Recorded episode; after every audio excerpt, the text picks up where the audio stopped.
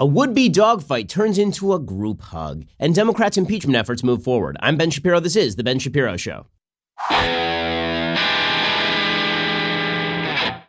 This show is sponsored by ExpressVPN. Stop putting your online data at risk. Get protected at expressvpn.com slash Ben. Okay, so last night was the big Democratic debate. It was going to be rock'em sock'em robots. I had predicted many attacks on Elizabeth Warren. I had predicted that Buttigieg would go after Warren, and maybe Klobuchar would go after Buttigieg, and everybody would go after... Yeah, none of that happened. Instead, they just massaged each other's shoulders. And this is horrible strategy if you're at the bottom of this pack. If you are Cory Booker, for example, or Kamala Harris, if you're one of these characters who literally has no shot of winning the nomination, then why are you sitting around waiting? What what are you waiting for? Like if you're if you're Kamala Harris and you're best known for cackling like a hyena, why exactly would you be sitting around waiting for everybody to sort of come around to you? If you're Cory Booker, why would you just be standing? I mean, I, I understand Cory Booker is actually running for vice president at this point. He has no shot at the nomination. We all get that. But even if you're one of the top candidates, why are you not jockeying for position? It is bewildering to me, particularly because Elizabeth Warren is incredibly vulnerable. So I understand why Buttigieg didn't go after Warren. He's rising. Warren's falling. He feels like if I attack Warren, there's really no upside for me. What I don't understand is why Warren isn't attacking Buttigieg, because Buttigieg is taking away her support, not Joe Biden's support. Now, maybe she's perceiving this thing wrong. Maybe Elizabeth Warren thinks that Pete Buttigieg is the one who is grabbing Biden's support, but that is not actually true. It's not actually true. Why is Bernie Sanders not going after Warren?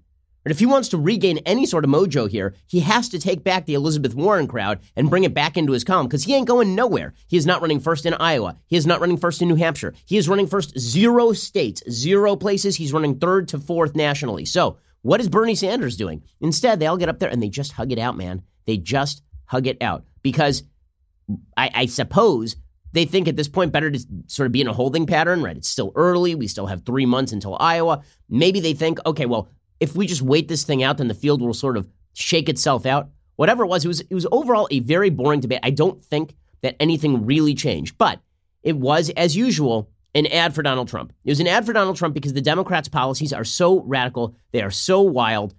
And these candidates are incredibly, incredibly off-putting. The more people see of Elizabeth Warren, the less they like her. The more people see of Pete Buttigieg, the more they like him, except when he actually reveals his true face, which is that he's an extraordinarily radical candidate. And he doesn't like to reveal that too often. He he made that mistake early in the campaign. He campaigned as a moderate, started to rise, moved to the left, and then immediately fell.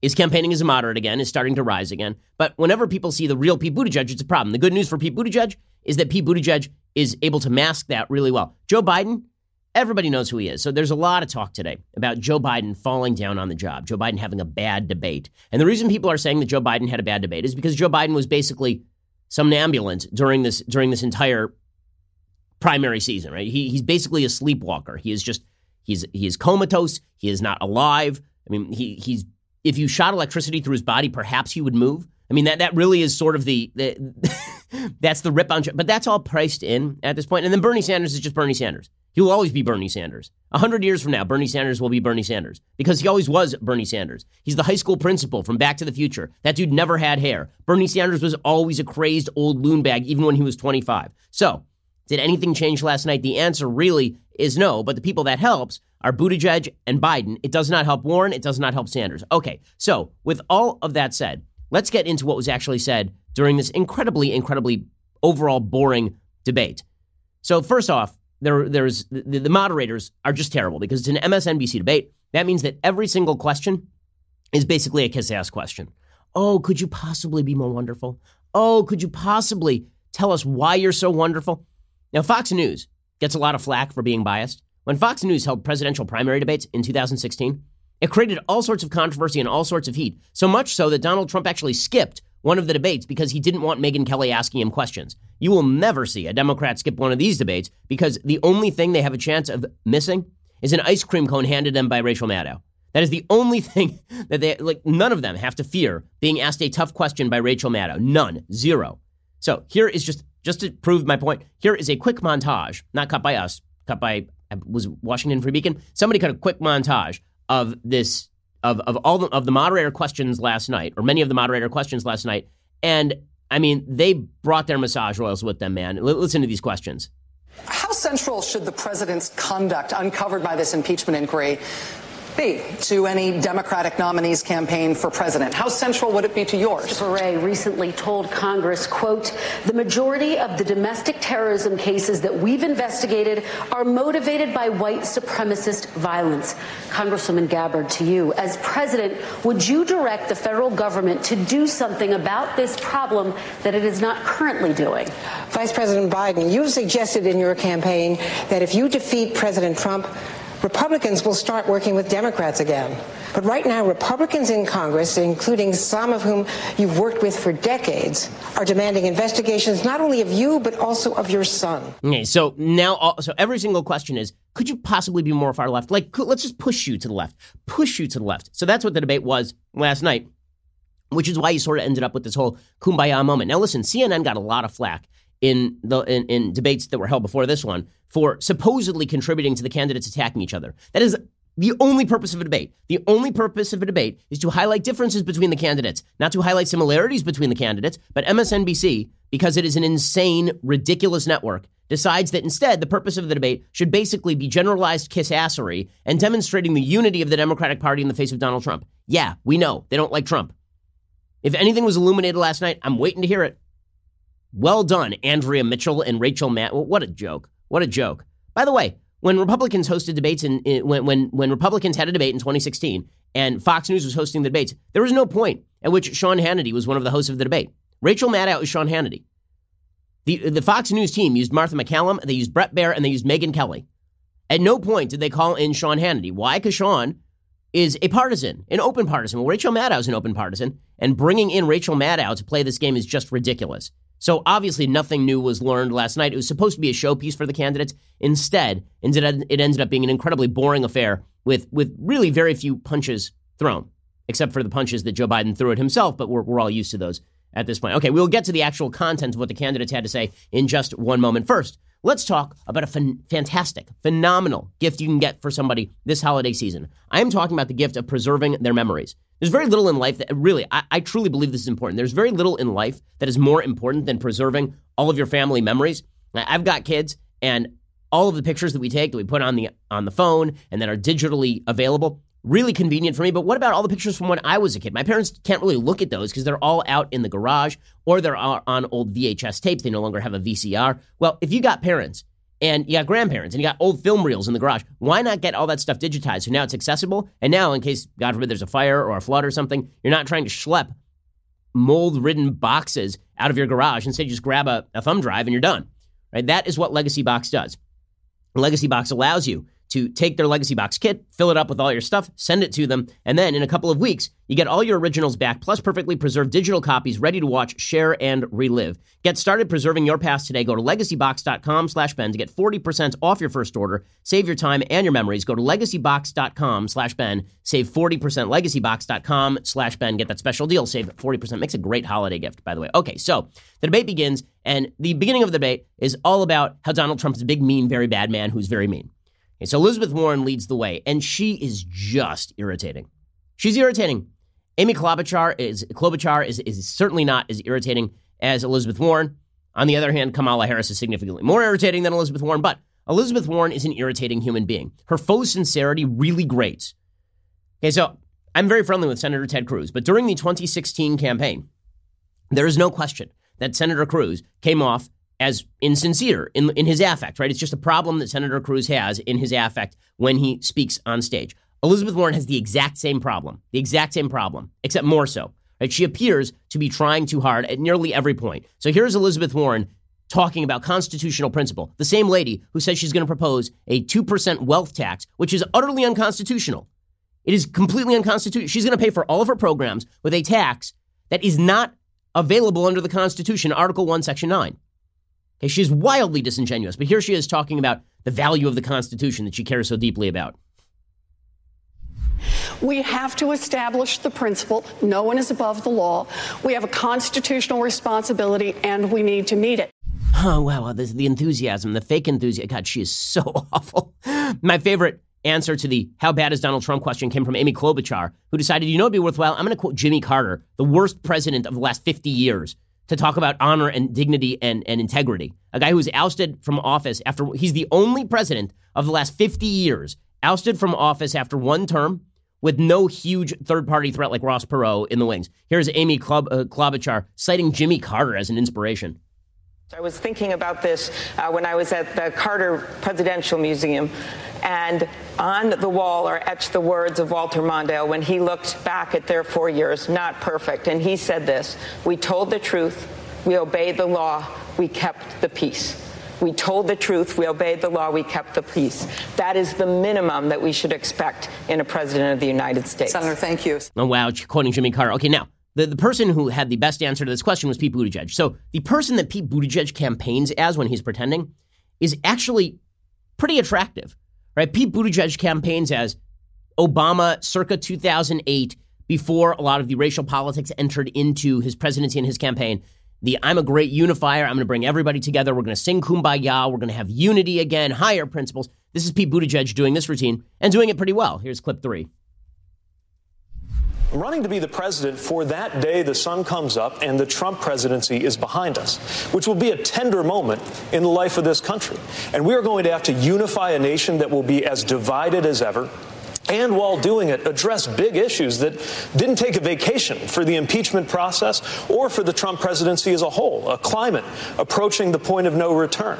The fact that we've still got to act on health care, kids learning active shooter drills before they learn to read, and an economy where even when the Dow Jones is looking good, far too many Americans have to fight like hell just to hold on to what they've got. Okay, Buttigieg is very good at this.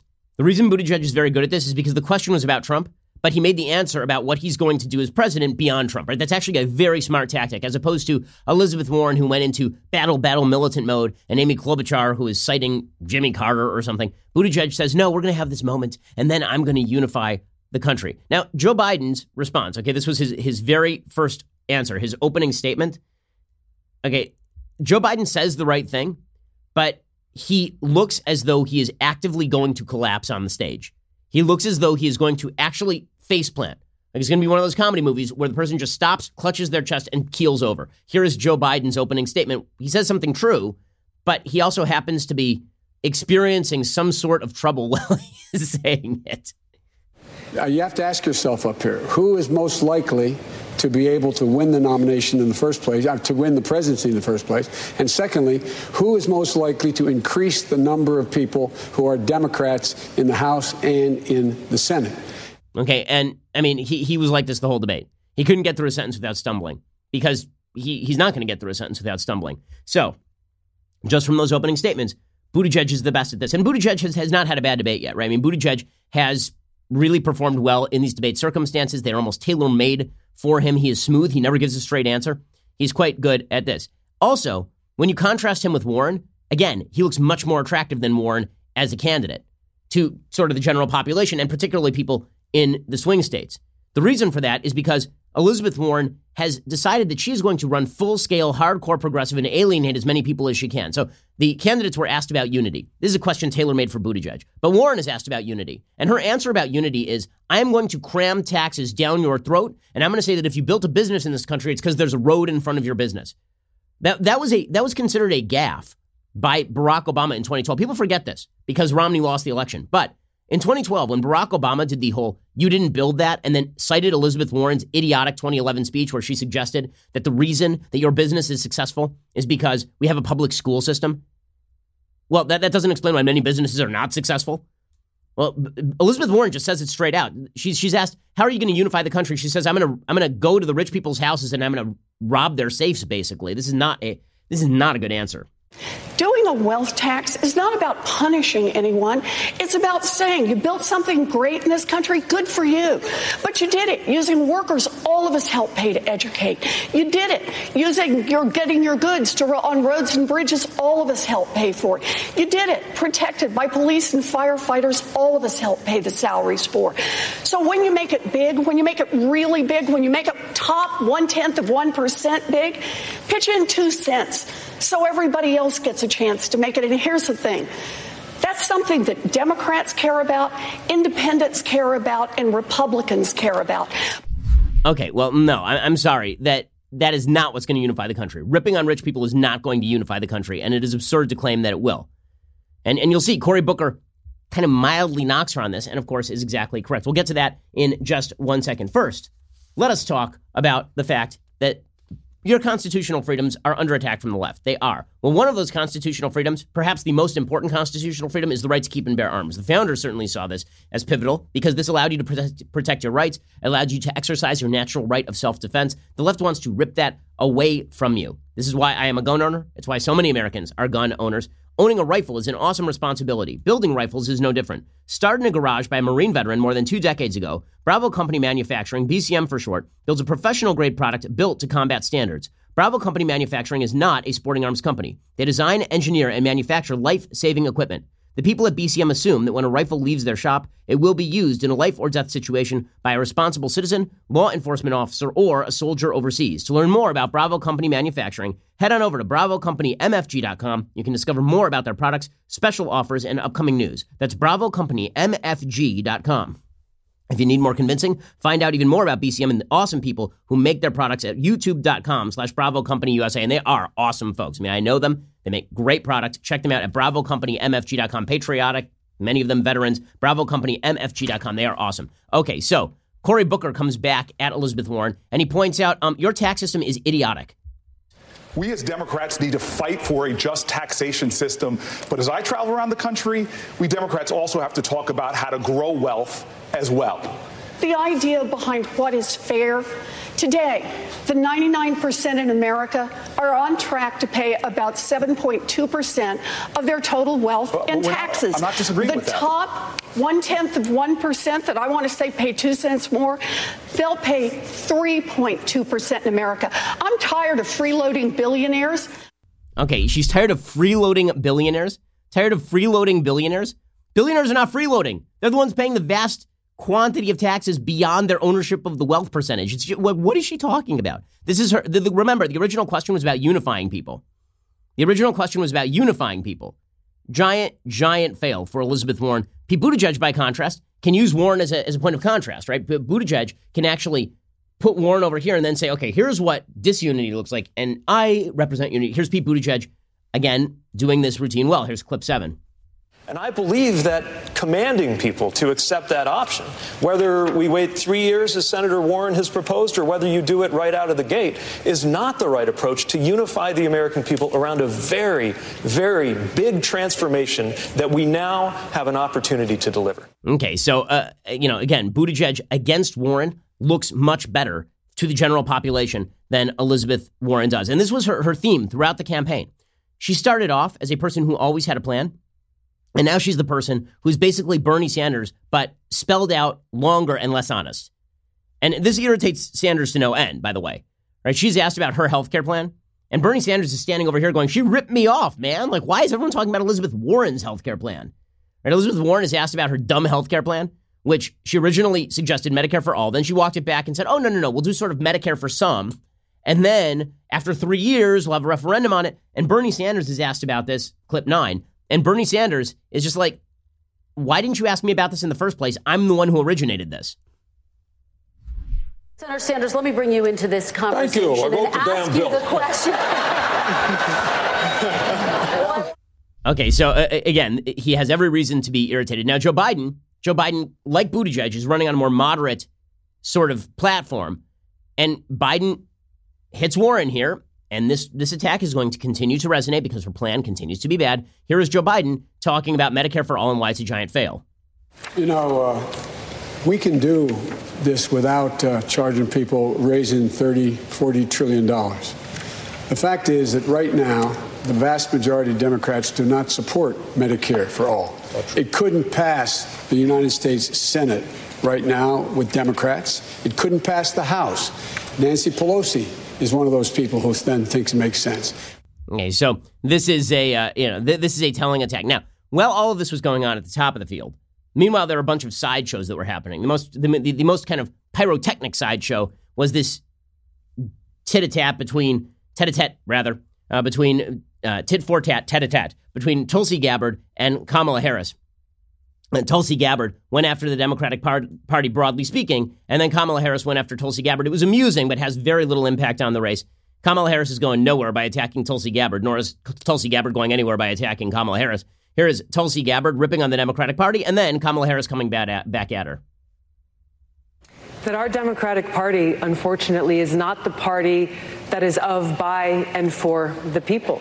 It's a, it is a party that has been and continues to be influenced by the foreign policy establishment in Washington, represented by Hillary Clinton and others' foreign policy, by the military-industrial complex and other greedy corporate interests. Okay, and then Kamala Harris comes right back at her and suggests that she's basically a closeted Republican who's just doing this for the press, as opposed to Kamala Harris, who's a closeted crazy person who's just doing this for the press. Here's Kamala Harris going after Tulsi Gabbard. I think that um, it, it's unfortunate that we have someone on the stage who is attempting to be the Democratic nominee for president of the United States, who during the Obama administration spent four years full time on Fox News criticizing President Obama, That's who has spent full Senator time, That's who has spent full time. criticizing people on this stage as affiliated with the Democratic Party. When Donald Trump was elected, not even sworn in, buddied up to Steve Bannon to get a meeting with Donald Trump in the Trump Tower, fails to call a war criminal by what he is as a war criminal, and then spends full time during the course of this campaign, again, criticizing the Democratic Party. Okay, again, Kamala Harris is going to win no points with the audience for going after Tulsi Gabbard. And Tulsi is happy to take it because she ain't going anywhere in this race, right? And she's not going to be the Democratic nominee. Maybe she'll run as an independent or something. Being attacked by Kamala Harris is not the worst thing to happen to her. Okay, so then we get to the actual, the Democrats' radical proposals. Okay, and the, the radical proposals are just insane. This is particularly true when you get to their proposals on climate change, which bear no relation to reality at all in any way. This is also true of foreign policy. Right, so, so far, this has sort of been a personality battle. The, the M S N B C anchors wanted to make sure that the Democrats were never asked specific questions about their plans, because the more specific the plans get, the worse Americans like them. And you can see this from the left-wing websites that cover the debates. The left-wing websites that cover the debates, they are firmly focused on, we can't have another one of these debates, guys, where we talk about Medicare for all. It's bad. It's bad. We just can't talk about it. The last thing they want you to know is the actual plans of the Democratic Party.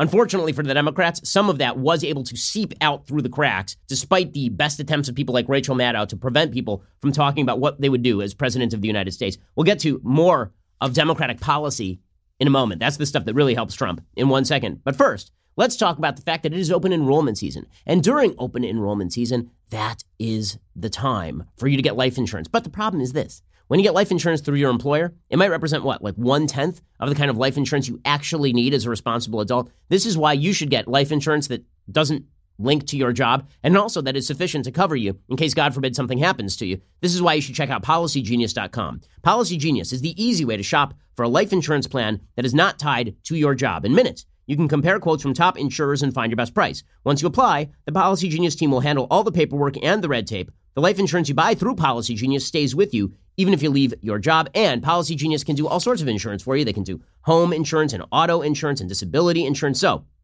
when you are looking at your workplace benefits this month, make sure to double check those life insurance options. Then head on over to Policy Genius dot com, get quotes, apply in minutes. PolicyGenius is indeed the easy way to compare and buy life insurance and home insurance, auto insurance, disability insurance, all the insurance you could possibly want, need, or desire. Check them out at Policy Genius dot com. Dot com. Okay, once you get to the actual Democratic proposals, this is where things get truly ugly. So here is Joe Biden talking about his plan for climate change and stumbling over himself. Again, Joe Biden didn't lose.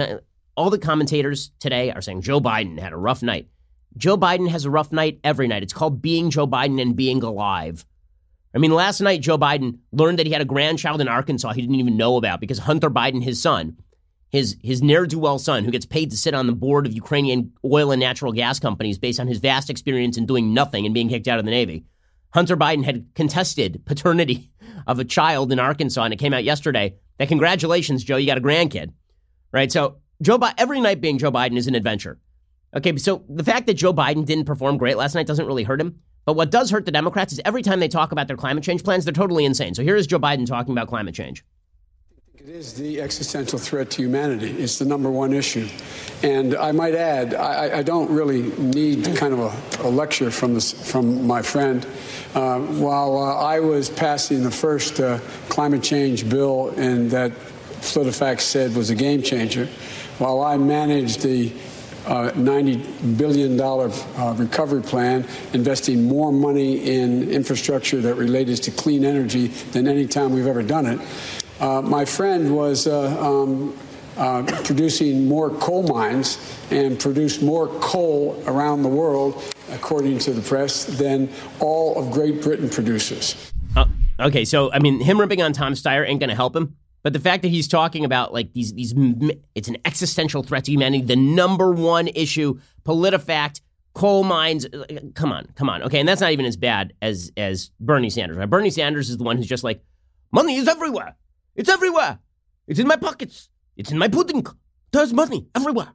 And I will use all that money to do many things that I would like to do, having produced zero jobs or anything of value for my entire adult life. During my childhood, perhaps I produced something. When I was a small child, I made poop. But since then, I have done nothing useful. And now I will take all your money and I will throw it at the sun. I hate the sun. It's very mean. Here's Bernie Sanders. What we have got to do tonight, and I will do as president, is to tell the fossil fuel industry that their short-term profits are not more important than the future of this planet. And by the way, the fossil fuel industry is probably criminally liable because they have lied and lied and lied ah! when they had the evidence that their carbon ah! products were destroying the planet. And maybe we should think about prosecuting them as well. Why is the moon made of cheese? Why? Why is the moon made of cheese? Why is my head so shiny? I don't know what's going on. I don't know. We should prosecute people who run the oil industry, which is powering the lights in this room. We should prosecute the people in the oil industry for having used carbon-based fuel that has powered the growth of the globe for the past one hundred fifty years. I like pudding. Do you understand? Like, the more Americans see of that, do you really think that's going to resonate? Okay, then we get to foreign policy. And again, the policy prescriptions of the Democrats is is totally crazy. It's totally crazy. Okay, the, the and and what you get here is a combination of Joe Biden, who's been wrong on every foreign policy issue of his lifetime, stumbling over himself. And then you get and then you get Joe Biden and Bernie Sanders suggesting a Middle Eastern foreign policy that makes no sense at all. So let, let's Let's go, first of all, before we get to that aspect of foreign policy, I just want to point out what an irritating person Elizabeth Warren is for like the thirtieth time. Okay, the reason that I say that Elizabeth Warren is a deeply irritating human being is because, listen to this exchange. Okay, so this is clip eighteen. So Andrew Yang is asked by one of the moderators what he would say to Vladimir Putin if he wins the twenty twenty election. And Yang gets off a pretty good laugh line. And then listen to Warren come in from the wings with a bat, like a character from Goodfellas, and beat the joke to death and bury it in a shallow grave in a cornfield in Iowa. I mean, it's really amazing. Here, here is here is Andrew Yang giving a funny answer and Elizabeth Warren clubbing this joke to death like a baby seal. Mister Yang, if you win the twenty twenty election, what would you say in your first call with Russian President Vladimir Putin? that's, that's a fun, that's a fun moment. Well, first I'd say, I'm sorry I beat your guy.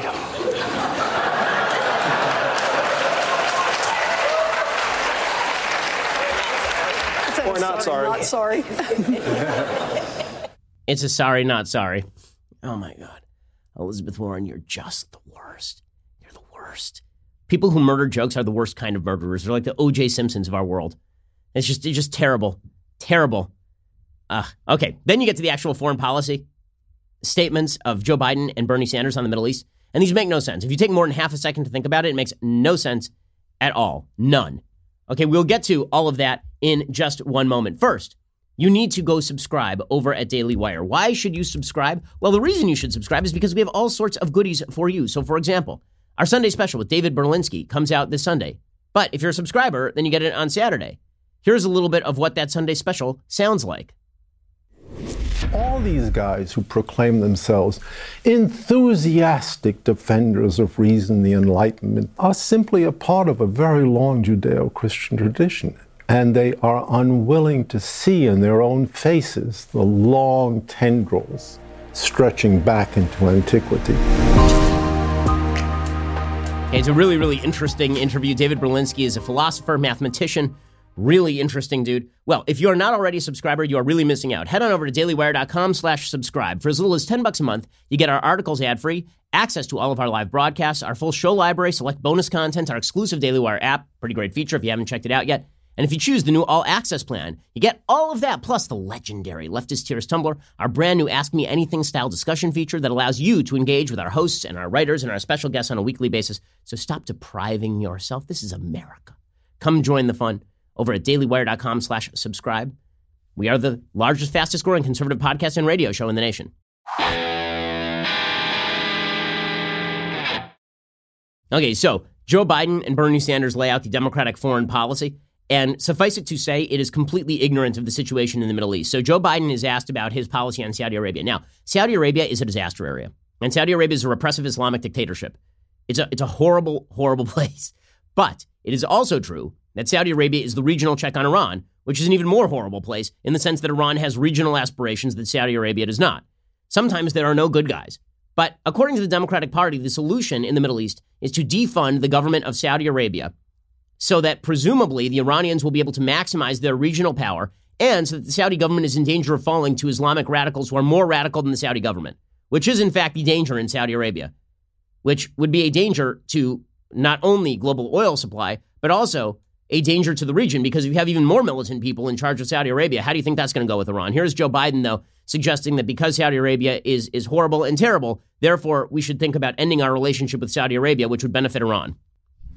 There's very little social redeeming value of the in the present uh, government in Saudi Arabia. And I would also, as pointed out, I would end end the subsidies that we have, end the sale of material to the Saudis, who they're going in and murdering children and they're murdering innocent people. And so they have to be held accountable. Okay, so yeah, I, again, I'm fine with holding the Saudis accountable, but what he's talking about is defunding the Saudis. Bernie Sanders goes even further. So Bernie Sanders is a complete loon bag. Not only that, he's an anti-Israel radical loon bag. So here's Bernie Sanders comparing the state of Israel to Iran and Saudi Arabia. I mean, fully crazy. And then suggesting that the United States should make alliance with Hamas, Palestinian Authority, and Islamic Jihad. And then claiming he's pro-Israel. Because Bernie Sanders is a crazy person, a crazy human being. This is why, again, Pete Buttigieg standing off to the side and being not crazy is definitely helping him here.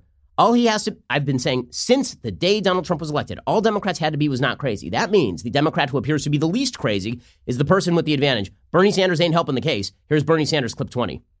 We have got to bring Iran and Saudi Arabia together in a room under American leadership and say we are sick and tired of us spending huge amounts of money and human resources because of your conflicts. And by the way, the same thing goes with Israel and the Palestinians. It is no longer good enough for us simply to be pro-Israel. I am pro-Israel, but we must treat the Palestinian people as well with the respect and dignity that they deserve. What is going on in Gaza right now, where youth unemployment is seventy or eighty percent, is unsustainable.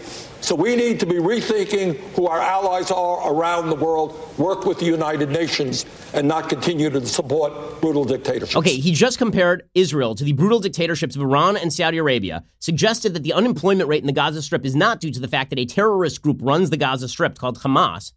He blamed it on Israel, and then he said he was pro-Israel. That's nuts. That's nuts. And that's why when Pete Buttigieg says stuff that's not completely crazy, he sounds like a viable alternative. So here's Pete Buttigieg talking about reprioritizing the military budget. So he's asked, are you going to cut the military budget? Watch Pete Buttigieg avoid saying he's going to cut the military budget. Now, realistically, will he slash the military budget? Of course, he's a radical Democrat. But does he say that? No, because he's actually smart enough to hide his agenda. Here's Pete Buttigieg on military spending. We need to reprioritize our budget as a whole and our military spending in particular. It's not just how much, although we certainly need to look at the runaway growth in military spending. It's also where. Right now, we are spending a fraction of the intention and resources on things like the artificial intelligence research that China is doing right now. If we fall behind on artificial intelligence, the most expensive ships that the United States is building just turn into bigger targets. Okay, so all of that is perfectly reasonable, what he is saying right there, right? He, he sounds like the reasonable guy on the stage. And then when you get to the abortion issue, he wasn't asked a question about abortion, but Elizabeth Warren and Cory Booker were, and they sounded nuts, right? So Elizabeth Warren is asked about abortion, and she gives the most bizarre answer on abortion that I can remember in recent memory. This is clip twenty-eight. Warren talking about abortion rights. She says abortion rights are human rights, which is weird because it's the killing of a human. But apparently it's a human right to kill another human. Here's Elizabeth Warren saying something wild on abortion. And if they think this is going to win over middle of the country voters, good luck with this. Here is Elizabeth Warren. I believe that abortion rights are human rights. I believe that they are also economic rights. And protecting the right of a woman to be able to make decisions about her own body is fundamentally what we do and what we stand for as a Democratic Party. Understand this. When someone makes abortion illegal in America, rich women will still get abortions. It's just going to fall hard on poor women.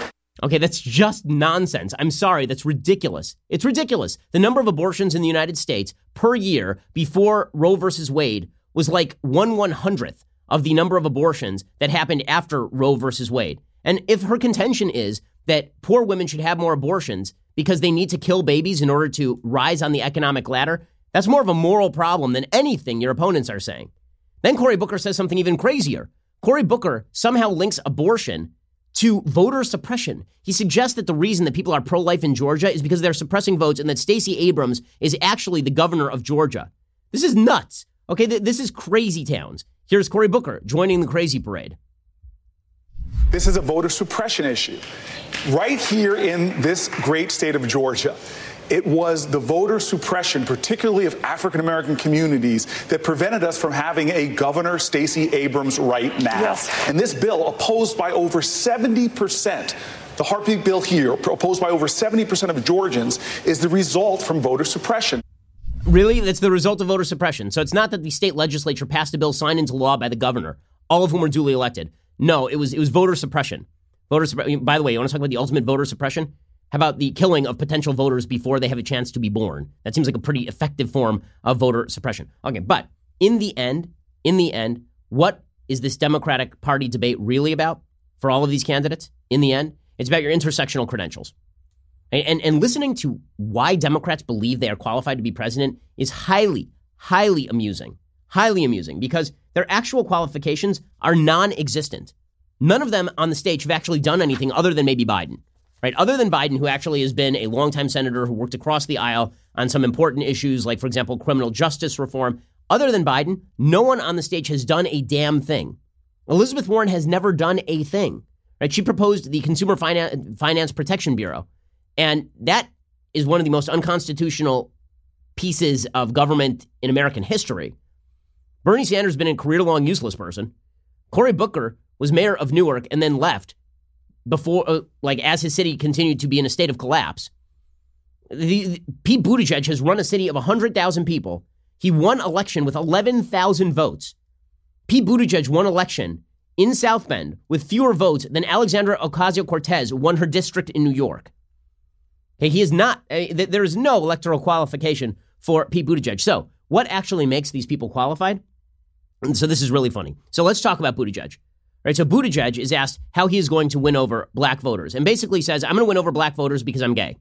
And that's his actual answer. His actual answer is, I'm going to win over black voters because I'm gay. And just like black people have been victimized in this country, I have been victimized in this country. Now, Pete Buttigieg cannot name an example of when he was actually victimized in this country. The only reason that he is being taken seriously on the stage is because he is gay. If he were not gay, then Pete Buttigieg would just be another well-spoken small town white mayor from red state America. Right? There are other people. I mean, th- Remember Martin O'Malley?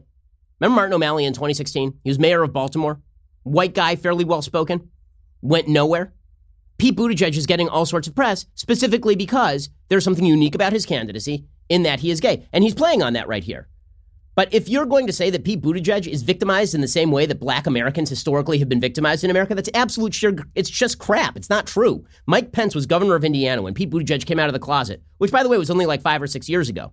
Right, he came out of the closet, got married to his partner Chase like three or four years ago, if, I, if I'm not missing the timeline. He only came out of the closet publicly once he was already mayor of South Bend, Indiana, at which point Mike Pence was like, you know, go and be well, basically. Like, at no point in Pete Buttigieg's life has he faced actual serious hardship for being a gay man in America. If he can name it, I'm willing to hear it, but he certainly is not... His history is not the history of black people in America. Here's Pete Buttigieg, though, trying to make the case that he should be president of the United States because he has intersectional valor. Here's clip twenty-four. And I care about this because while I do not have the experience of ever having been discriminated against because of the color of my skin, I do have the experience of sometimes feeling like a stranger in my own country.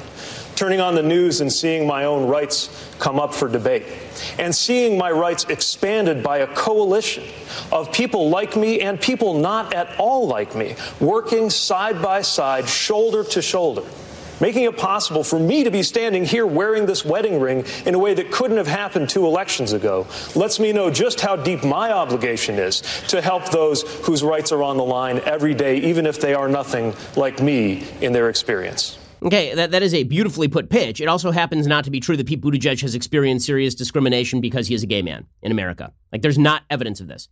I'm waiting to hear the evidence of this, other than just the generalized argument that that until twenty fifteen Obergefell decision, he was not, he he could not get a tax break from the government for being married. Civil unions were still available in Indiana, so far as I'm aware, and no one was prosecuting him for living with another man. So that, none of that was on the table. It, it, in any case, Buttigieg's other pitch, so one is that he has special intersectional valor because he is gay. His other pitch is that he is not wealthy. Not kidding. This is his actual other pitch. His other pitch in the Democratic Party, it's actually a point in your favor if you are not wealthy. So in a normal world, you having earned money by running a business would be seen as a good thing. In the world of the Democratic Party, it is much better to run if you are not rich, right? If you are if you are a person of middle class or poor circumstances, somehow this is a point in your favor. You should run the entire economy of the United States from the top down as a Democrat because you are an elitist who wants to run everybody else's life. And your experience in doing this is having no money. Here is Pete Buttigieg's clip thirty-one point five, basically. This is Pete Buttigieg suggesting that he is the least wealthy person on stage and somehow this qualifies him as more honest or something. I never thought I'd be on a Forbes magazine list, but uh, they did one of all the candidates by wealth, and I am literally the least wealthy person on this stage. I also wore the uniform of this country and know what is at stake in the decisions that are made in the Oval Office in the Situation Room. And I know how to bring people together to get things done. I know that from the perspective of Washington, what goes on in my city might look small, but frankly, where we live, the infighting on Capitol Hill is what looks small. Okay, so basically, I'm not from Washington, D C. I served in the military. Millions of people served in the military. Thank them for their service. Thank you, Pete Buttigieg, for your service. That ain't a sole qualifier. And also, you're not wealthy. I love the fact that I'm not wealthy is an actual pitch for the presidency as opposed to a pitch for why you should not be in charge of the government. Right? In a normal world, people who earn lots of money in a free market economy, that would be a point in their favor. But in the Democratic Party, it's shameful that Tom Steyer is on the stage because he's a billionaire. But it's very, very valorous that Pete Buttigieg is on the stage having one election by winning like eleven thousand votes in a small town in the middle of America. It's pretty impressive. So that's Pete Buttigieg's pitch. Okay, then there is Amy Klob- Klobuchar's pitch. So her pitch, we don't have the clip of this, but she actually suggested that she should be president because she's a woman. Yeah, that she's discriminated against because she's a woman. Sure. Yeah, I- I'm sure it's that. I'm sure it's not that Buttigieg has stolen your thunder. I'm sure it's not that your initial campaign launch was surrounded by stories of you throwing binders at your aides. I'm sure I'm sure it's not that. And then Cory Booker was like, yeah, well, I'm a Rhodes Scholar. And it's like, oh, my God, what are you guys, applying to college? Like, these are all qualifications to apply to an Ivy League school. None of these things are actual qualifications to be president of the United States. It's pretty astonishing. Okay, Kamala Harris basically came out and said, the reason I'm qualified for president is because I, too, am intersectional because I am a black woman. This is clip twenty-three. So, again, the, the real pitch to the Democratic base isn't my ideas are better or I'm going to be unifying or I have great experience in this job bringing people together. Right? Most of their pitches were like, I'm a woman, I'm gay, I'm not wealthy, I'm a Rhodes Scholar. Pretty weak tea. Here's Kamala Harris saying that the reason that she's running is to bring back together the Obama coalition, and apparently only an identity politics black woman can do so. Clip twenty-three. And I'm running for president because I believe that we have to have leadership in this country who has worked with and have the experience of working with all folks. And we've got to recreate the Obama coalition to win. And that means about women, that's people of color, that's our L G B T Q community, that's working people, that's our labor unions. But that is how we are going to win this election, and I Senator. intend to win. Okay, yeah, no, you're not. You're, you're going nowhere. You're going nowhere. My favorite was the closer from Joe Biden on this. So Joe Biden was asked specifically about that coalition and what are his qualifications. Now, his qualifications in all of this is, I'm a senator who worked every day for people across the country. Right? I'm a vice president who worked every day with people across the country. Instead, Joe Biden takes one step and immediately falls directly on his face and breaks his nose. Here is Joe Biden, clip twenty-seven, explaining that he is part of the Obama coalition. I, uh, you know, I'm, I'm part of that, that Obama coalition. I come out of the black community in terms of my support. If you notice, I have more people supporting me in the black community that announced for me because they know me. They know who I am. Three former chairs of the Black Caucus, the only African-American woman that ever been elected to the United States Senate, a whole range of people. No, my point no, is... That's not true. The other one is true. Here. Okay, so there he is stumbling. The only black woman who had ever been elected to the to the United States Senate. Well, yeah, I mean, Kamala Harris is standing right there. So well done, Joe. Okay, so in the end, here's what you have. Buttigieg didn't get even mildly grazed last night.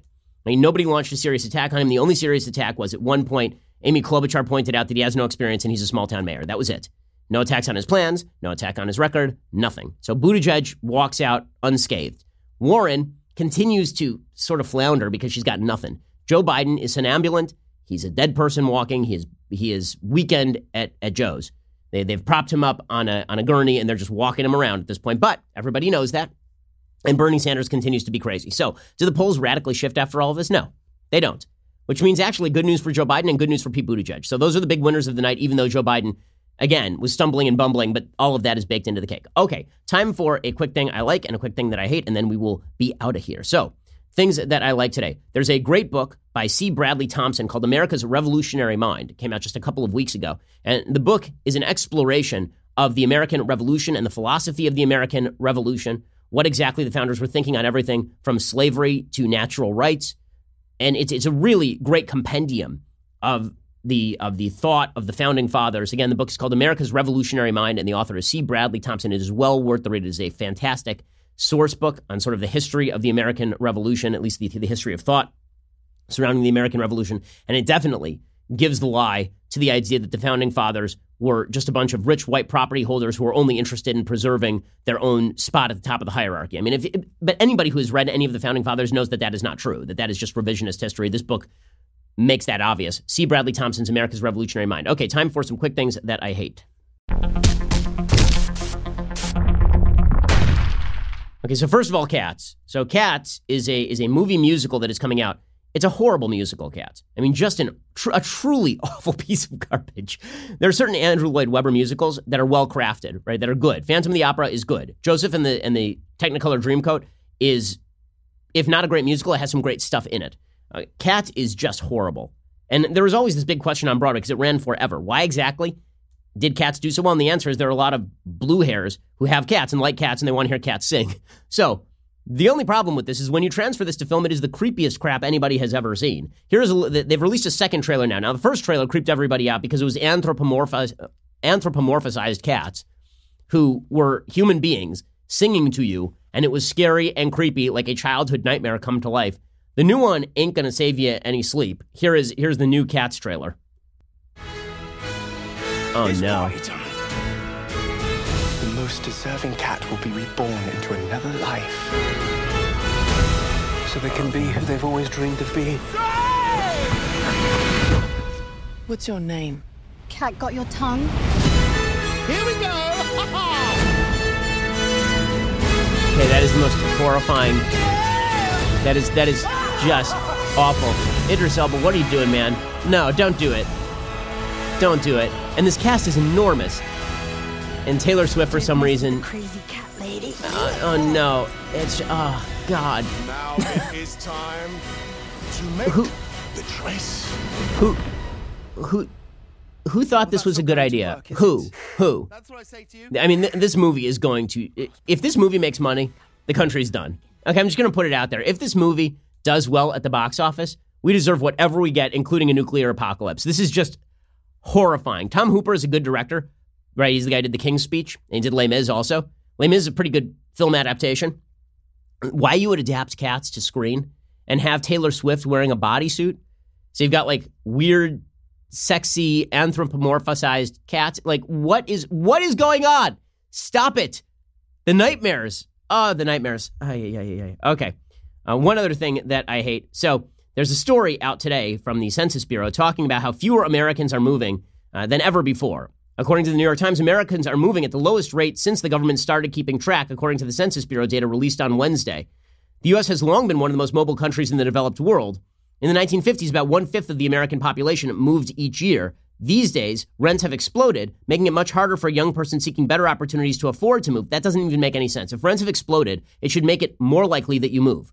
People typically moved when they needed to move. Now people just stick around and wait for the government to take care of them or suggest that their dying town is going to suddenly be revived as long as we tax the rich people with a wealth tax or something.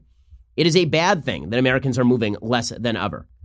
Now, listen, I live very close to where I grew up, but I left here for law school when my wife thought that she was going to have to go to medical school in Washington, D C. We prepped the move. When I thought I was going to have to get a job in New York City, we prepped the move. It was not unwillingness to move. It was that we didn't have to move. But if we'd had to move, we would move.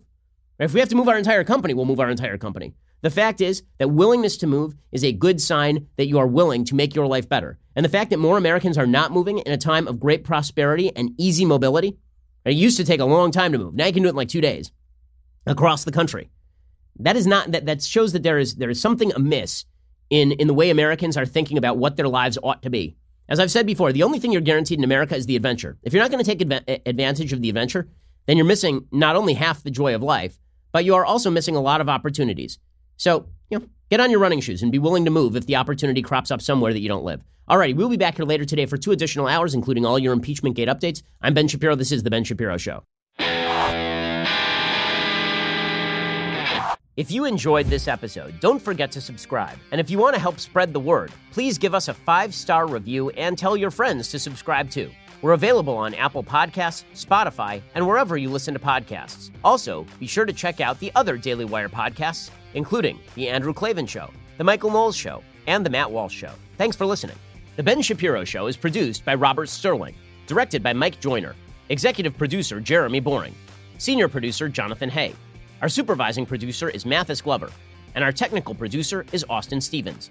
Assistant director Pavel Wydowski, edited by Adam Sayevitz. Audio is mixed by Mike Coromina. Hair and makeup is by Jesua Olvera.